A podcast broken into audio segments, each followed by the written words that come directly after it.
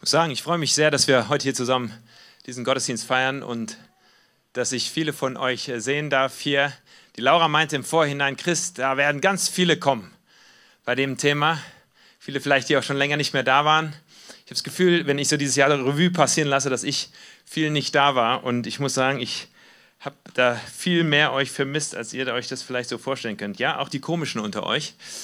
Und davon gibt es einige. Euch vermisse ich auch tatsächlich, wenn ich irgendwo in der Welt unterwegs bin. Und dann denke ich, wache ich irgendwo auf und denke, ah, was ist da eigentlich los mit dem Alexander oder mit dem Dominik oder mit der Christine? Wo sind die eigentlich alle? Was machen die eigentlich so? Schön, dass ihr hier seid heute zu diesem brisanten Thema. Und es ist ein Gottesdienst, äh, den wir hier zusammen feiern. Keine Wahlkampfveranstaltung, obwohl einige mich im Vorhinein schwer ermutigt haben, heute mal richtig hier Tacheles zu reden. Chris, du darfst über alle was Positives sagen, bis auf diese eine Partei. Da musst du mal richtig reintreten und mal richtig laut verkünden, dass das überhaupt nicht geht. Also Showdown Landtagswahl, wir Christen müssen, wie Christen wählen müssen. Es gibt, ich war ja in den letzten Wochen, Monaten viel in den USA und da gibt es eine ganz einfache Regel, wenn man auf eine Party abends geht. Man darf über zwei Themen einfach nicht reden. Also man darf über alles reden, wenn man sich mit Freunden trifft oder mit Verwandtschaft und abends zusammenkommt, um irgendwie einen netten Abend zu machen. Aber es gibt zwei Themen, über die darf man nicht reden und das ist Politik und Religion, denn das ist unanständig, wenn man das macht. Nun, eine vielleicht erfreuliche Nachricht für den einen oder anderen heute. Wir sind heute mal richtig unanständig im Gottesdienst, denn wir machen genau das. Wir reden über Politik und Religion und das in einer Veranstaltung. In einer Woche am 28. Oktober ist hier in Hessen Landtagswahl und der Partei äh, Wahlkampf ist äh, schwer in Gange.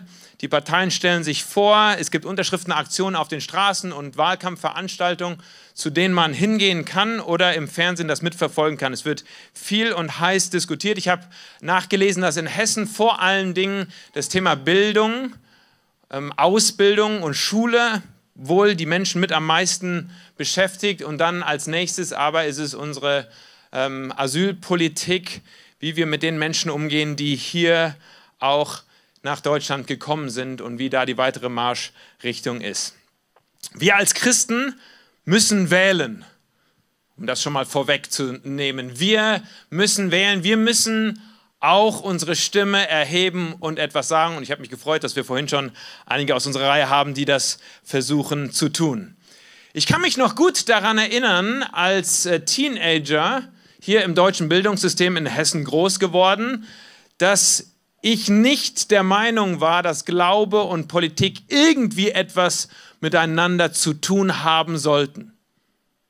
Sondern ich war auch der festen Überzeugung als Teenager, dass es da eine ganz strikte Trennung geben sollte zwischen dem Glauben auf der einen Seite, wo es um das Persönliche, das Innerliche, das Geistliche geht, und auf der anderen Seite das Politische, das Äußerliche, das Gesellschaftliche, vielleicht auch das Materielle. Im Sachkundeunterricht wurde und im Geschichtsunterricht wurde mir erklärt, dass es doch tatsächlich eine Errungenschaft unserer Moderne ist, dass es eine strikte Trennung gibt zwischen Staat und Kirche. Die einzigen äh, Ausreißer davon ist, dass wir noch ein bisschen Religionsunterricht äh, in der Schule haben und mal äh, irgendwie auch äh, Steuern zahlen oder Steuern zahlen können, äh, die dann irgendwie auch den Kirchen zugutekommen als äh, Kirchensteuer. Aber eigentlich ist das nur das Überbleibsel einer sonst sehr sauberen und guten Trennung, nämlich, dass es auf der einen Seite den Glauben gibt, die Religion und auf der anderen Seite die Politik. Als ich dann zum Glauben gefunden habe als Teenager, habe ich in der Kirche ähnliche Meinungen dazu gehört, weil das ein frommer Verein war, natürlich eine Gemeinde, in der ich äh, dann mein Zuhause fand und mir dann im Grunde gesagt würde, nur die liberalen Kirchen beschäftigen sich mit Politik. Aber die Christuszentrierten, die das wirklich noch so ernst nehmen mit dem Evangelium und der Bibel, nein, die kümmern sich um andere Themen, nämlich darum, wie es hier um mein Leben geht, um mein inneren Leben, um mein, mein Herzensleben. Nun, äh, tatsächlich hat sich meine Meinung dazu geändert. Anfang der 20er Jahre, als ich äh, angefangen habe, auch äh, zu studieren, hat sich meine Meinung geändert und es hatte tatsächlich etwas auch mit meinem Bruder zu tun. Ich weiß gar nicht, ist mein Bruder irgendwo heute hier auch im Gottesdienst? Der ist irgendwo da. Ich sehe natürlich wieder hier nichts in der Kinosaal. Mein Bruder ist da. Und zwar hat mein Bruder, der unten in der Schweiz Theologie studiert hat, mir dann eines Tages eine Predigt geschickt von einem Mann, den einige von euch letzte Woche kennengelernt haben, und zwar dem Herrn Toni Campolo. Das erste, was ich über Toni Campolo gehört hatte, kam über meinen Bruder unten aus der Schweiz und da dachte ich schon, ich weiß nicht, was der da macht an der Bibelschule, aber die scheinen ihm da irgendwelche Flausen einzusetzen, denn der schickt mir komische Botschaften. Nämlich unter anderem eine Predigt von diesem Mann, Toni Campolo, der gerade auch zu Besuch war hier in Frankfurt. Und da hatten wir einen Abend äh, zusammen, wo er etwas erzählt hat aus seinem Leben und äh, aus seinen Überzeugungen heraus. Und ich weiß noch bis heute, wie der Titel dieser Predigt lautete. Und ich erinnere mich ja nicht immer so an alles, so genauso wenig wie ihr euch immer an das erinnert, was ich heute hier alles versuche zu erklären. Aber die äh, Predigt lautete, die Toni Campolo schon vor vielen, vielen Jahren gehalten hat, Why Jesus wouldn't drive a BMW. Also warum Jesus keinen BMW äh, fahren würde. Ich habe mich schon bei der Überschrift aufgeregt. Also ich habe das gelesen von meinem Bruder mir zugeschickt und dachte mir, meine Güte, was hat der da für Verirrungen und Spinnereien im Kopf? Why Jesus wouldn't drive a BMW? Warum Jesus kein BMW drin? Ich hatte damals schwer auf dem Schirm, ich wollte nicht nur einen BMW fahren, sondern einen Porsche und dachte mir, was um alles in der Welt sollte Jesus dagegen haben, wenn ich Porsche fahre? Also, wenn ich in meinem Privatleben dann irgendwie entscheide, als gläubiger Mann, als Christ, dass ich eben auch auf, öffentlich auf der Straße ein schönes und ein schnelles, ein gutes deutsches Fabrikat fahren möchte, wie sollte das irgendwie in Kollision stehen mit dem, was ich sonntags in der Kirche lebe an Glauben? Und dann habe ich mir die Predigt angehört und im Grunde äh, meine Emotionen damals gingen schon durch die Decke, wenn ich irgendwas nicht äh, mit dem übereingestimmt habe. Und dann sagte Toni Campolo einen Satz, den ich damals auch überhaupt nicht unterschreiben konnte, nämlich, dass Jesus damals hochpolitisch war. Jesus war hochpolitisch. Damals, als ich das gehört habe, dachte ich, das stimmt nicht. Jesus war nicht politisch. Jesus hat über das Geistliche geredet, über das Innerliche, über das Jenseitige, aber doch nicht über etwas Politisches, über das, was in der Gesellschaft läuft oder wie wir wählen sollten. Nun, ich habe meine Meinung geändert und zwar nicht aufgrund der Predigt von Toni Campolo, sondern heute würde ich sagen, dass viele Theologen mich dann später mit beeinflusst haben und auch einige Literatur, die ich zu dem Thema gelesen habe. Übrigens gibt es sehr, sehr gute Literatur dazu und ich kann euch im Nachgang zu dieser Predigt sehr gerne auch etwas äh, als Leseempfehlung mitgeben. Aber was mich verändert hat und mein Denken verändert hat zu diesem Thema, wie nämlich Politik und Glaube doch zusammenhängen, hat tatsächlich seine Wurzel im Neuen Testament und in einem richtigen, besseren Licht zu lesen von dem, was in den Evangelien drinsteht. Und einer dieser Stellen möchte ich euch heute vorlesen, um einzusteigen. Und ich sehe übrigens heute meine Aufgabe darin, ein, Fundament auszubreiten, warum wir als Christen, unabhängig davon, wo wir nun genau herkommen, auch aus welcher politischen Partei wir uns im Grunde bisher zugehörig gefühlt haben, warum wir uns engagieren müssen und warum es tatsächlich auch eine Maßgabe ist, dass wir politisch aktiv werden. Und dieses Fundament möchte ich heute legen, indem ich uns einen Text vorlese aus dem Lukas-Evangelium, Kapitel 4. Also das hat nicht der Lukas Linke geschrieben, sondern der Evangelist Lukas hat das geschrieben. Lukas-Evangelium, Kapitel 4. Und ich lese uns vor die ersten Verse äh, ab 16 wo wie folgt steht. Und er, Jesus, kam nach Nazareth, wo er aufgewachsen war.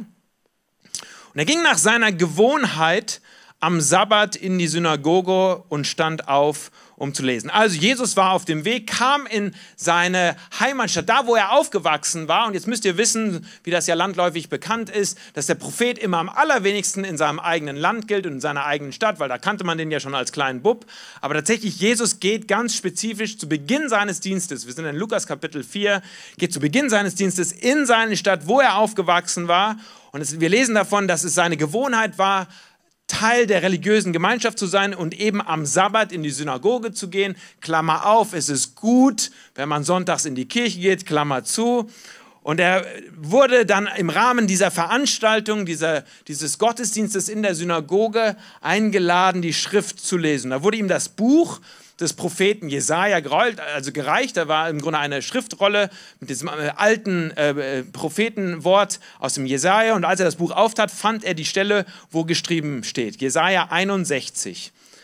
Da heißt es im Alten Testament, der Geist des Herrn ist auf mir, weil er mich gesalbt hat und gesandt, zu verkünden das Evangelium den Armen, zu predigen den Gefangenen, dass sie frei sein sollen und den Blinden, dass sie sehen sollen und die Zerschlagenen zu entlassen in die Freiheit und zu verkünden das Gnadenjahr des Herrn. Soweit das Zitat aus dem Jesaja-Brief. Und als Jesus dann das Buch wieder zuschlug, gab er es dem Diener und setzte sich. Und alle Augen in der Synagoge sahen auf ihn und er fing an, zu ihnen zu reden. Heute geht genau dieses Wort der Schrift in Erfüllung vor euren Augen und Ohren.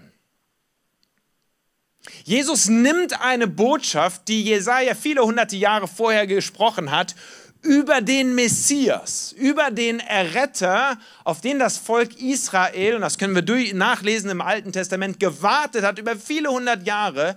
Jesus nimmt dieses Wort, dieses, diese Prophezeiung von Jesaja und sagt: Heute trifft genau dieses Wort vor euren Augen ein. Ich bin mit anderen Worten derjenige, auf den ihr gewartet habt. Ich bin der Messias, ich bin der Erretter, der Erlöser und der hat eine bestimmte Agenda.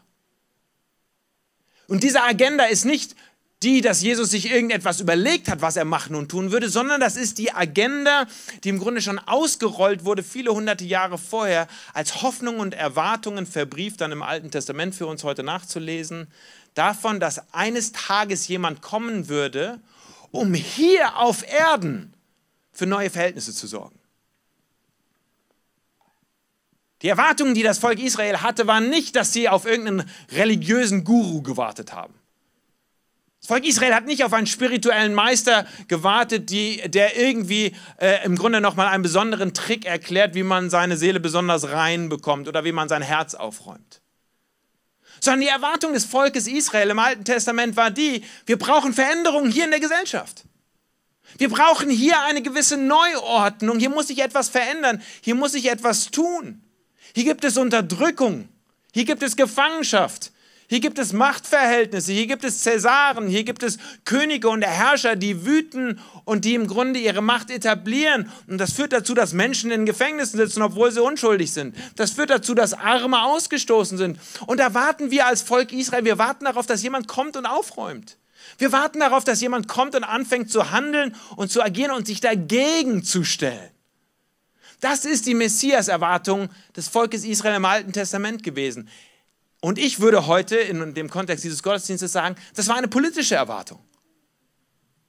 Und für einige ist das vielleicht heute schon mal im Grunde ein, ein, ein Schlag vor ihr geistliches Gewissen, weil sie dachten, äh, im Grunde im ganzen Glaubensthemen geht es nur um unser persönliches Innenleben. Nein, es war eine politische Erwartung, die das Volk Israel hatte. Nämlich, dass sich hier auf Erden die Verhältnisse ändern. Und dass hier auf Erden ein Recht etabliert wird und Gerechtigkeit äh, sich äh, aufrichtet, wie sie vorher und das vormals nicht äh, gewesen ist. Und Jesus spricht im Grunde hier Jesaja 61 an und macht diese Kategorien auf. Er sagt, wenn ich nun komme als Messias, dann ist das gute Nachricht, dann ist das eine gute Botschaft und zwar für die Armen, die Gefangenen, die Blinden und die Zerschlagenen. Und schon an diesen Kategorien, die hier aufgemacht werden, den, die Armen, Gefangenen, Blinden und Zerschlagenen, daran merkt man schon, das sind die in der Gesellschaft, die irgendwie runtergefallen sind. Also entweder sozial runtergefallen sind, dass sie nicht so viel Geld haben, um sich Essen zu kaufen, oder denen Unrecht an denen Unrecht geschehen ist, weil sie, jetzt müssen sie im Gefängnis sitzen, oder die im Grunde körperlich leiden, blind sind und denen, die geheilt werden müssen. Und so habe ich zusammengefasst für uns heute, Jesus war nicht neutral. Das könnt ihr nachlesen in den Evangelien. Jesus war nicht neutral, sondern hat im religiösen, kulturellen, politischen, sozialen, ethischen und gesellschaftlichen Umfeld seiner Zeit für Furore gesorgt. Jesus hat etwas ins Wanken gebracht, nicht nur in der spirituellen Welt, sondern in den Machtverhältnissen seiner Zeit. Und der beste Beweis dafür ist, dass er am Ende hingerichtet wurde von einem politischen System. Die Geschichte von Jesus ist die, dass er am Ende zwischen die Räder gerät. Nicht, weil ein paar Religiöse meinen, oh, wir müssen den jetzt mal irgendwie, der stört unser religiöses System, sondern nein, weil da Machtverhältnisse anfangen, sich zu verschieben. In seiner Zeit im Judentum in der damaligen Zeit war Glaube und Politik tatsächlich auch viel mehr miteinander verwoben, als wir uns das überhaupt heute so vorstellen können. Trennung von Staat und Kirche, das gab es überhaupt nicht, sondern das war eins. Und so sehr wir das auch vielleicht heute irgendwie so auseinanderklamüseln wollten und vielleicht einige von euch hier sind und am liebsten Sonntag so ihre Seelenmassage bekommen möchten in einem Gottesdienst, um dann irgendwie in der Woche über was anderes zu machen, so sehr muss ich eure Blase im Grunde äh, kaputt machen und sagen, nein, wir reden tatsächlich auch im Rahmen von Gottesdiensten und Glauben und Kirche über die Zustände und die Dinge hier in unserer Welt. Nochmal Klammer auf, ich habe mich gefreut, gestern auf Facebook zu sehen, dass einige nicht nur sich vorbereitet haben auf die Wahl nächste Woche, sondern tatsächlich schon hier auch auf den Straßen unterwegs waren für einen Walk for Freedom, um sich für Freiheit von Menschen, die versklavt sind, heute einzusetzen. Wenn man das Alte Testament anschaut, und ich breite heute den Teppich aus, dann äh, sieht man, dass es dort Gebote gab und die, die Gott vorgegeben habe, nicht vorgegeben hat, nicht nur um unser persönliches, privates Leben zu organisieren und zu ordnen, sondern tatsächlich eine Gesellschaftsordnung aufzubauen. Das Alte Testament ist, ist in vielerlei Hinsicht eine Gesellschaftsordnung, die das Volk Israel versucht hat, als eine Alternative zu den anderen Völkern zu leben und zu praktizieren. Und als Jesus dann als Jude auf die Weltbühne tritt, spricht er auch hinein in dieses politische, in diese politische Erwartung, in dieses politische Klima. Und seine große Predigt, die er hält, und das ist der nächste Satz, den ich euch äh, mitgeben möchte, die Bergpredigt, ist nicht nur ein geistliches, sondern auch ein politisches Manifest. Die Bergpredigt, nachzulesen im Matthäus-Evangelium Kapitel 5 fortfolgende, auch im Lukas-Evangelium, hier zwei Kapitel später, die große Predigt von Jesus ist nicht nur etwas Geistliches in dem Sinne, dass sie irgendwie hilft, wie wir in unserem Seelenleben klarkommen, sondern sie ist auch ein politisches Statement für eine neue Weltordnung, die wir auch als das Reich Gottes bezeichnen. Alleine die Formulierung, dass wir in der Kirche über das Reich Gottes sprechen, sollte uns eigentlich nachdenklich machen, weil wir ja sonst auch von Reichen in dieser Welt sprechen. Heute nennen wir das eher vielleicht Mächte oder Länder oder politische äh, Vereinigungen, die sich etablieren. In der damaligen Welt hat man von einem Reich gesprochen. Da gab es das römische Reich. Das war ein politisches Reich und dem gegenüber oder als Alternativversion offeriert nun Jesus das Himmelreich. Nicht als eine Vertröstung auf das Jenseitige, sondern als eine Alternative im Diesseits.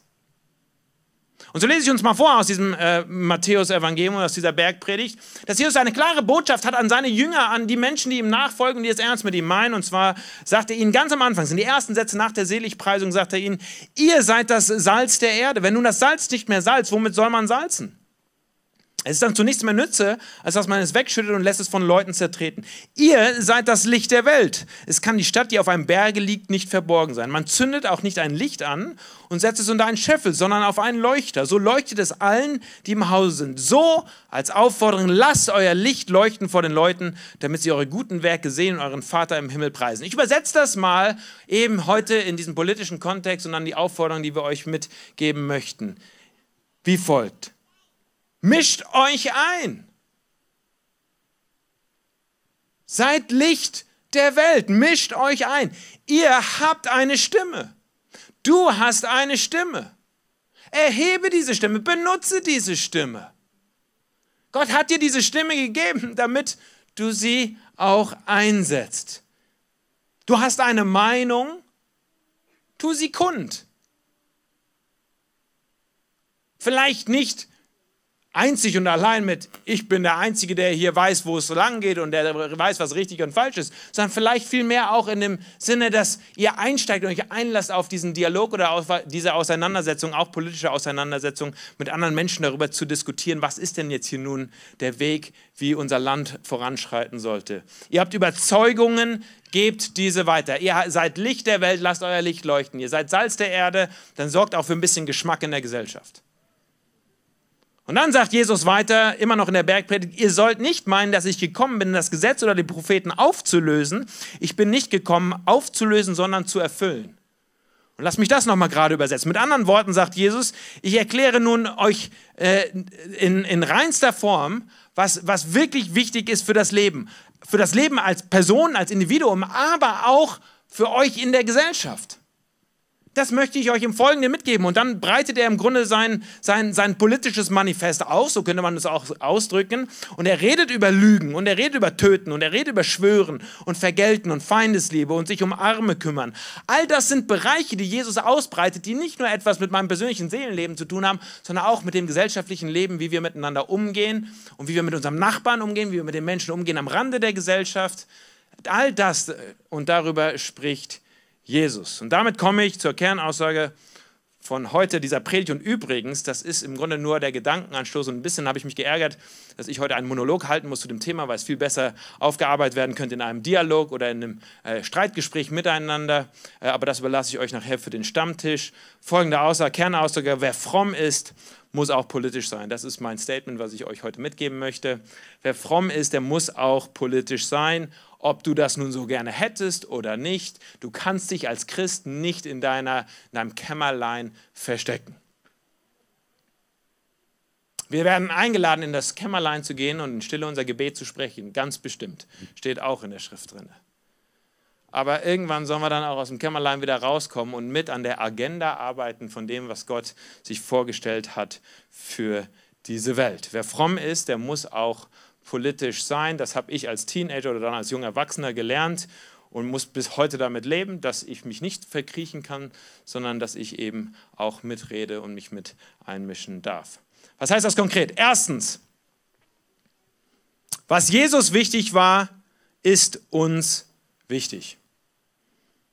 Das, wovon wir lesen im Neuen Testament, was Jesus wichtig war, was ihm auf dem Herzen lag, das muss uns als Christen, als Nachfolger von Jesus auf dem Herzen liegen. Als Christ muss ich auch meinen politischen Anspruch an meinen persönlichen Glauben messen. Wenn Jesus sich für die Ausgestoßenen, die Kranken, die Verurteilten, die Hungrigen, die Durstigen eingesetzt hat, dann tun wir das als Christen eben auch. Dietrich Bonhoeffer, ein Theologe, der sich auch irgendwann rausgewagt hat aus dem, äh, aus dem Schattendasein der Kirche hinein in, in, in, die, in das politische äh, Diskurs mit, mit der Politik im, im Dritten Reich, hat Folgendes zur Kirche gesagt. Die Kirche ist den Opfern jeder Gesellschaftsordnung in unbedingter Weise verpflichtet, auch wenn sie nicht der christlichen Gemeinde zugehören. Bonhoeffer sagt, wir als Kirche sind immer verpflichtet den Opfern der Gesellschaft.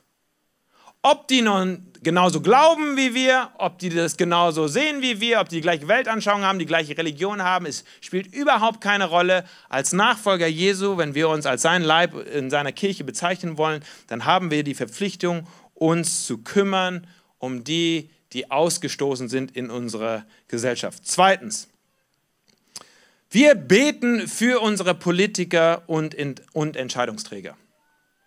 In 1 Timotheus Kapitel 2 sagt Paulus dem Timotheus, so ermahne ich dich nun, dass man vor allen Dingen tue Bitte, Gebet, Fürbitte und Danksagung für alle Menschen, für die Könige und für alle Obrigkeit, damit wir ein ruhiges und stilles Leben führen können in aller Frömmigkeit und Ehrbarkeit.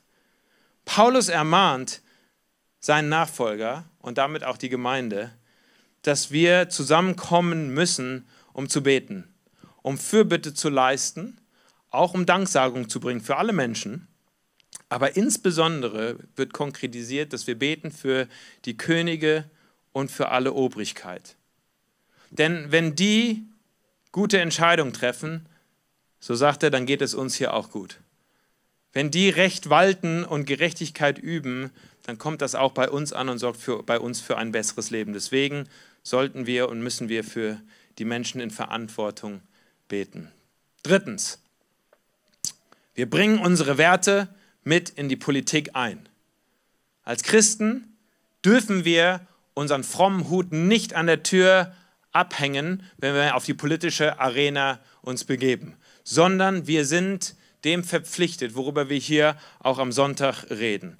Wir sind, wenn wir die politische Bühne betreten, wir sind der Wahrheit verpflichtet. Wir stehen ein für die Feinde, in Klammern die Konkurrenten, und lieben diese.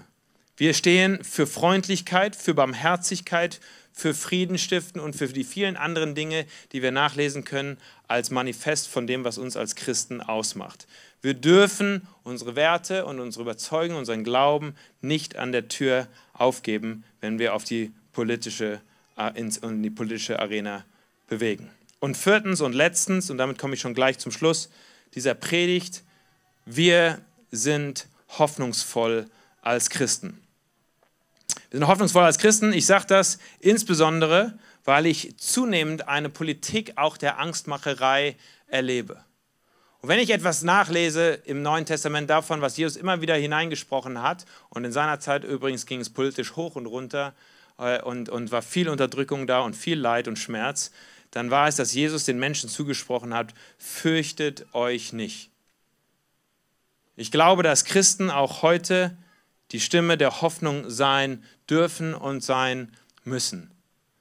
Wir bei allem Respekt wissen, wo die Geschichte hinläuft. Wir sind die Menschen, die Ostern verstanden haben. Es gibt nach dem Tod eine Auferstehung.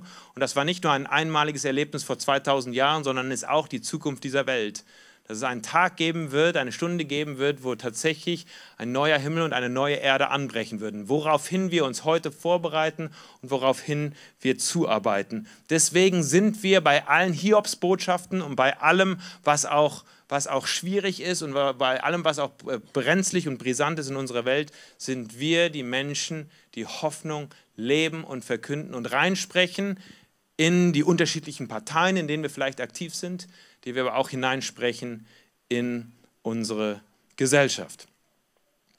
Also, damit schließe ich ab und lade euch ein, zumindest nächste Woche wählen zu gehen und da eure Stimme zu erheben, aber hoffentlich nach dem heutigen Gottesdienst auch verstanden zu haben, dass wir uns nicht im Privatleben zurück verschließen dürfen.